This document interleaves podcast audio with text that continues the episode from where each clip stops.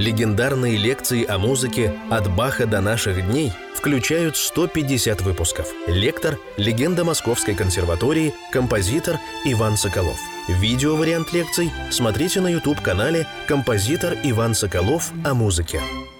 Мы продолжаем наш цикл лекций «Композитор Иван Соколов о музыке».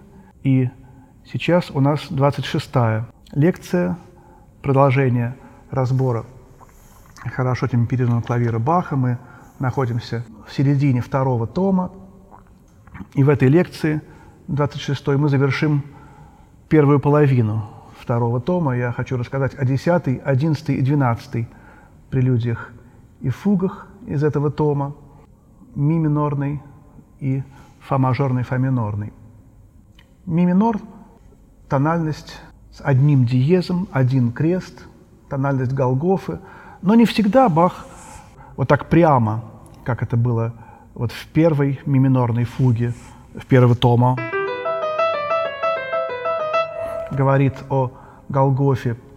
Здесь э, скорее, по мнению, высказанному Еворским и другими музыковедами, здесь что-то, как ни странно, более радостное, хотя ми минор такая трагическая тональность, тональность круцификсуса из си-минорной мессы. И эту прелюдию и фугу сравнивают с Вознесением. Вот это очень интересно. Размер три восьмых начинается с октавы в нижнем регистре. И такая энергичная тема, особенно третий, четвертый такты.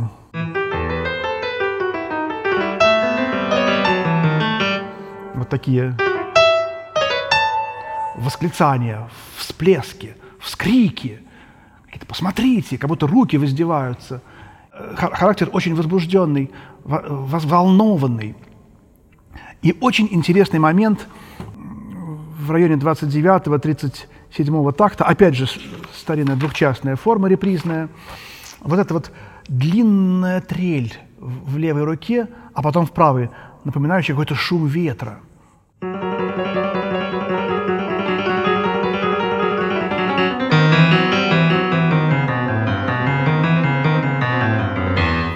И если э, вслушаться, всмотреться в лупу, как бы в увеличительное стекло, в эти звуки, то мы посмотрим, что здесь очень странные такие терпкие звучания. Вот это э, си доминанта к ми минору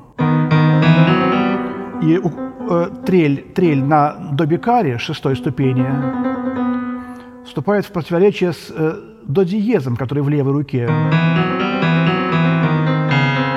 Вот она, вот он до диез возник. Остановимся на нем, в микроскоп посмотрим. До диез одновременно соседствует с си бикаром и с до бикаром. Возникает вот такая, такие две септимы, большая и малая. И опять. И некоторые редакторы даже советуют играть с до диезом, чтобы этого не было. Может быть, даже специально хотел Бах. Вот, вот здесь очень э, замечательно э, прямо слышится это клавесинное звучание, очень клавикордное, клавесинное прелюдия. Вот это такой, какой-то такой шелестящий какой-то звук, такой немножко похожий на перья. И вот это вот эти диссонансы, которые вот действительно ощущается, что вот какое-то физическое присутствие вот ветра, в котором возносится Христос. И, конечно, здесь возникает вопрос, может быть, все-таки лучше на клавесине? Каждый инструмент по-своему нужен для исполнения Баха. Конечно, Бах не э, знал, что вот его сочинение будет играть на, на рояле фирмы Каваи, Стенвей, Ямаха. И, конечно, я думаю, он бы обрадовался, потому что много нового. И, естественно, это как бы придает музыке Баха что-то новое, чего он, может быть, даже и не хотел. Такой вопрос, а может быть, все-таки лучше играть на, на клавесине только? Вряд ли только, хотя, безусловно, необходимо играть на инструментах эпохи Баха. Но еще вторая очень важная э, проблема аутентизма – быть аутентичным содержанию музыки Баха. И еще более важно быть аутентичным своей собственной, неповторимой, уникальной индивидуальности. Вот этот аутентизм, аутентизм композитору, его технике, форме, содержанию, и аутентизм самому исполнителю, аутентизм самому себе, надо быть аутентичным. Вот это такая немножко в скобках проблема аутентизма. Вот я вот уверен, если бы мы сейчас перенеслись бы в машине времени в восемнадцатый век или в семнадцатый, мы бы очень удивились, как они все играли. И это было бы совсем не так, потому что не так все было совершенно, были ошибки. А с другой стороны, я думаю, мы удивились бы той безграничной мере свободы. Мы все-таки заковались в какие-то рамки какого-то перфекционизма, в рамки ненужного какого-то совершенства, в рамки каких-то комплексов наших, в рамки нашей, нашей гордыни, нашего «я». А они были шире, проще, легче, свободнее. И вот это такое размышление о, об, об этом додиезе, звучащем одновременно с добикаром. Он же повторяется и во второй части этой прелюдии. Уникальная совершенно фуга, очень длинная тема.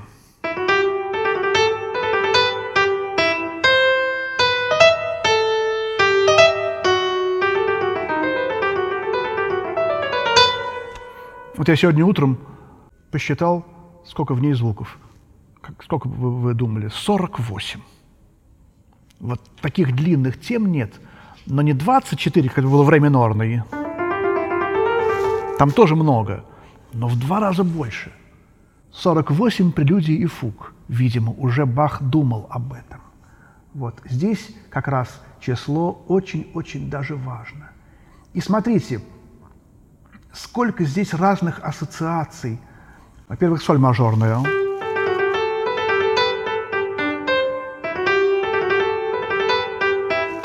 Сразу возникает сходство.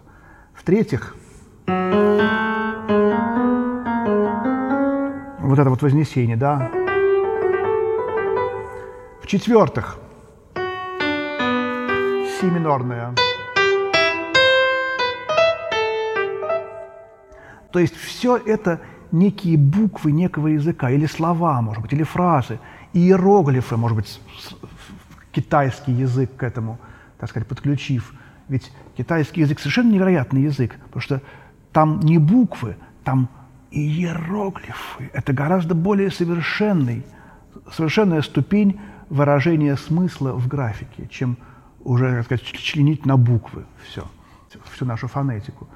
И вот Бах виртуознейшим образом обращается вот с этими буквами, словами и иероглифами своего уже музыкального языка. И тема креста здесь возникает. И какой здесь разнообразный ритм. И триольные восьмушки, и четверть, и шестнадцатые, и половинка, две четверти, слигованные друг с другом, и четверть с точкой, семь разных ритмических длительностей. Такого тоже нигде нет в фугах. И вот это вот вознесение. Мне сейчас пришла в голову мысль, а не хочет ли Бах изобразить то, что происходило в душе у Христа, когда он, наконец, приближался к своему Отцу? Ведь помните, как когда Христос воскрес, Он явился Марии Магдалине. И когда она захотела Его обнять, Он сказал: «Не прикасайся ко мне, не прикасайся». Запретил ей прикасаться. Почему Он запретил ей прикасаться? Потому что объяснил Он ей: «Я еще не вошел к Отцу Своему». То есть, об этом пишет Лука, Война Есенинский в своей проповеди, что-то было еще не совсем то, мы не знаем что. Нельзя было почему-то прикасаться. Может быть, он уже был там, но как бы не совсем. Но вот этот момент, вот эти, в течение сорока дней, когда он был здесь, на земле, когда он являлся апостолом, еще как-то несовершенно, не, не знаю, как это сказать, но вот, вот после сорока дней вот это совершалось для него еще одно такое величайшее, счастливое, видимо, событие.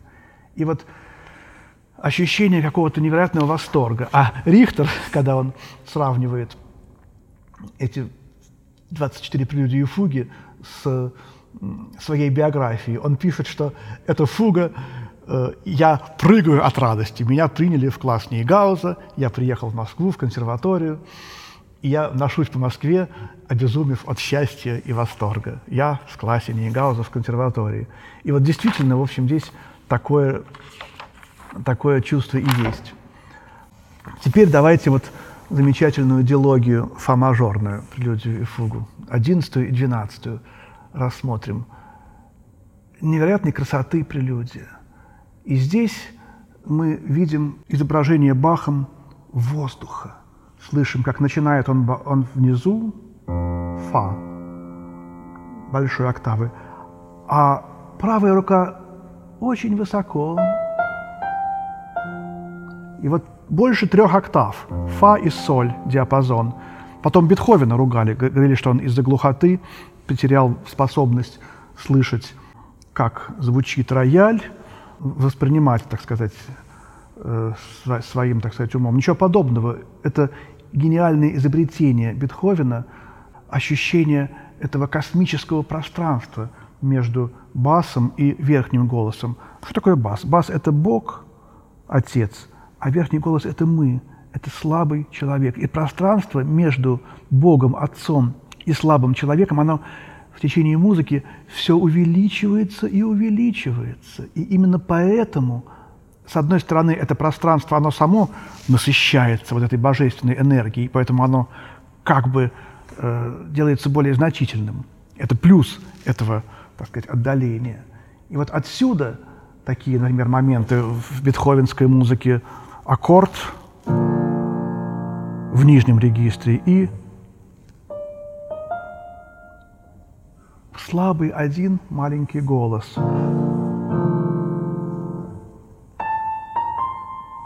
Вот она, музыка, которая вышла, вероятно, отсюда.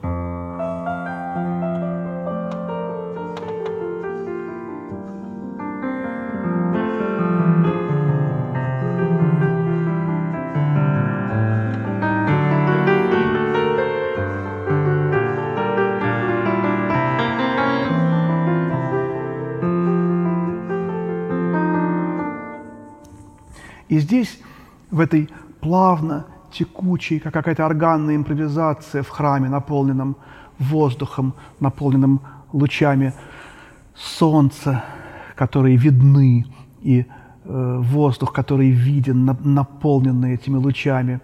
В этом храме звучащая эта импровизация в басовых, в средних голосах проходят темы, почти неслышимы, очень многих других прелюдий и фуг. Вот, например, сыграем левую руку.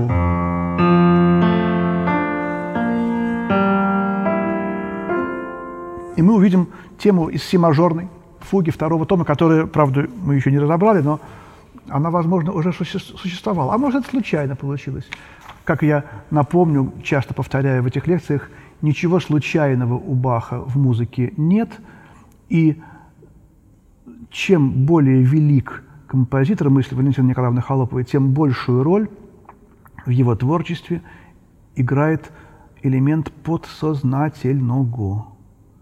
Тем больше, тем больше подводный айсберг вот этих великих идей, о которых просто ему некогда и невозможно понять, осмыслить.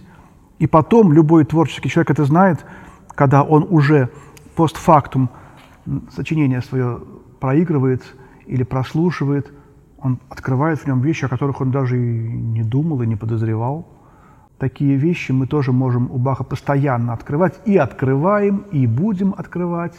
И вот в пятом такте тема креста. Вот. А в седьмом такте тема фуги и до диез мажорной из э, второго тома.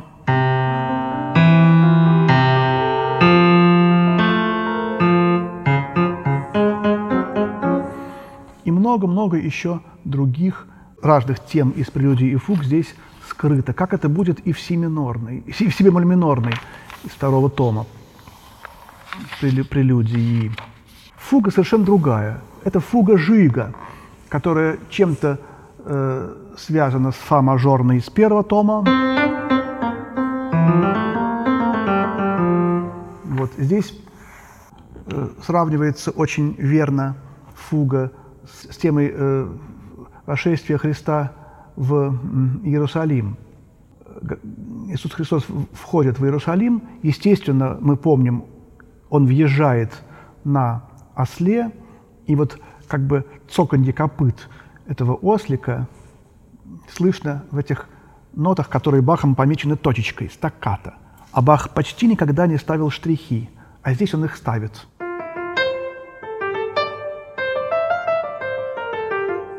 Вот эти вот до и ре. Почему это вход Господень в Иерусалим? Вот смотрите, прелюдии же тоже двенадцать восьмых в такте три вторых, а соответственно шесть четвертей или двенадцать восьмых. Вот эти двенадцать восьмых – это двенадцать апостолов, которые его сопровождали. Вот они. И также все это движение восьмыми сохраняется на протяжении всей чарующей прелюдии.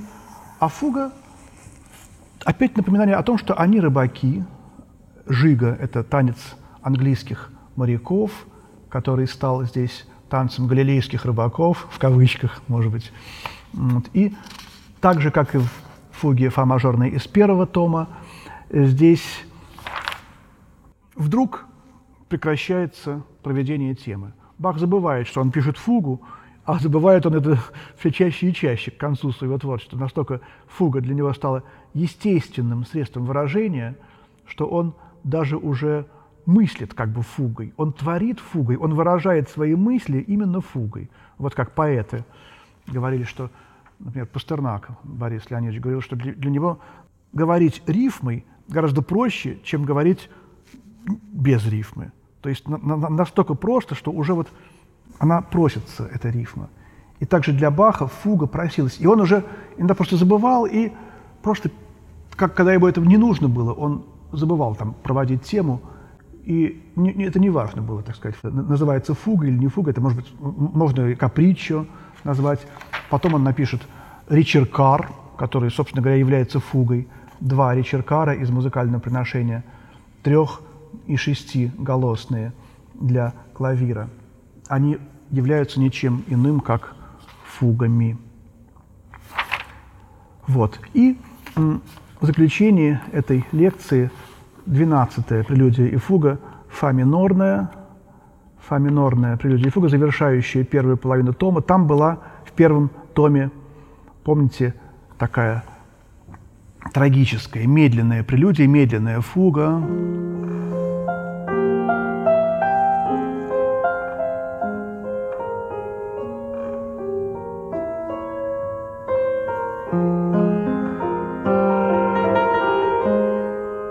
Вот это квинтэссенция баховского совершенного стиля. Что происходит здесь? Бах говорит: «Мои сыновья уже выросли. Наступает новая эпоха. Мне пятьдесят девять лет в тысяча семьсот сорок четвёртом году. Может быть, пятьдесят восемь было, когда он писал эту прелюдию и фугу. Может быть, чуть меньше. Но это уже поздний Бах. И что он делает? Он не говорит: вот я старый, но я прав. Вот все, что молодежь нынешняя делает, это все ерунда. Нет, он говорит так: я прекрасно могу сочинять так же, как и мои сыновья. Только лучше, добавляет он в скобках, не говоря нам это. Но мы это чувствуем. Вот. И он берет... впитывает, абсолютно, так сказать, идеально впитывает вот эти классические, ранние классические явления, которые в музыке появляются. А что это? Чувство, галантность, нежность, изломы какие-то, изысканность, тонкость, некая человечность, некая какая-то вот хрупкость интонаций. Нету уже этой реже появляется в классицизме, потом совсем исчезает эта барочная крупность, какая-то лепка такая. Музыка становится человечной, слабой и выражает вот эти вот э, тонкие какие-то чувства. И Бах вот эту слабость, эту человечность, эту классичность успевает еще поставить на службу Богу и религии. Тому Богу, который еще маленькую уступочку как бы сделал, ну, в кавычках, сознательно, конечно, сделал, да? Как может Бог сделать что-то несознательное? Он чуть-чуть как бы отошел в тень в эпохе раннего классицизма после Баха. А Бах понял это. Он говорил так про Карла Филиппа Эммануила: «Мой сын er schießt ins Blaue», он стреляет в голубое. А эта пословица «стрелять в голубое» в Германии обозначала палить из пушек по воробьям. И вот эти пушки, вот эти вот риторические фигуры, тема креста, которая у Баха не по воробьям, не почему-то скоротечному в душе человека, так сказать, палила, грубо говоря, так сказать. А на самом деле тема креста заставляла слушателей музыки Баха думать о Боге, о Христе, сострадать Ему. А уже в музыке раннего классицизма это уступало место человеческим чувствам, вот этим, так сказать, так называемым воробьям. И поэтому Бах и говорил, что он использует эти великие риторические фигуры, тема креста, тема Голгофы, тема воскресения, для выражения каких-то вот наших обыденных, пусть и, так сказать, сильных, но неважных чувств. А что делает Бах в фа-минорной прелюдии фаги? Фа – это Карл Филипп Эммануил. Карл – это Карл, С. Филипп – это Ф.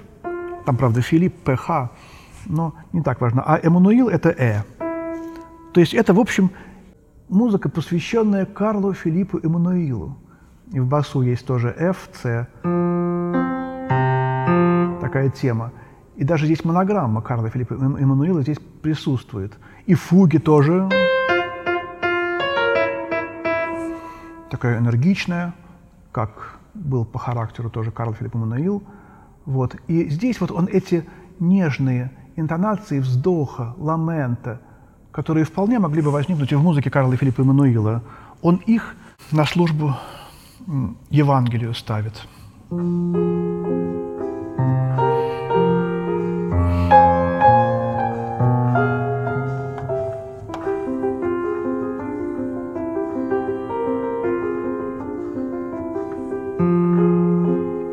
Вот было два образа: стон, плач, ламента и какой-то очень строгий, как бы интермедийный отыгрыш. У Еворского это Марфа и Мария. Мария, первый образ, она молится, она смотрит на Христа, плачет, предчувствуя его страдания. Марфа готовит еду и обзабочена тоже хорошим святым делом принять Бога, накормить Его в своем, в своем доме. Два разных образа, но здесь у Баха они объединены в один образ. Фа-минорная прелюдия. Фуга энергичная, продолжающая этот евангельский образ. Я думаю, только прелюдию сыграю сейчас из этого цикла. Прелюдия фа-минор, номер двенадцать из второго тома.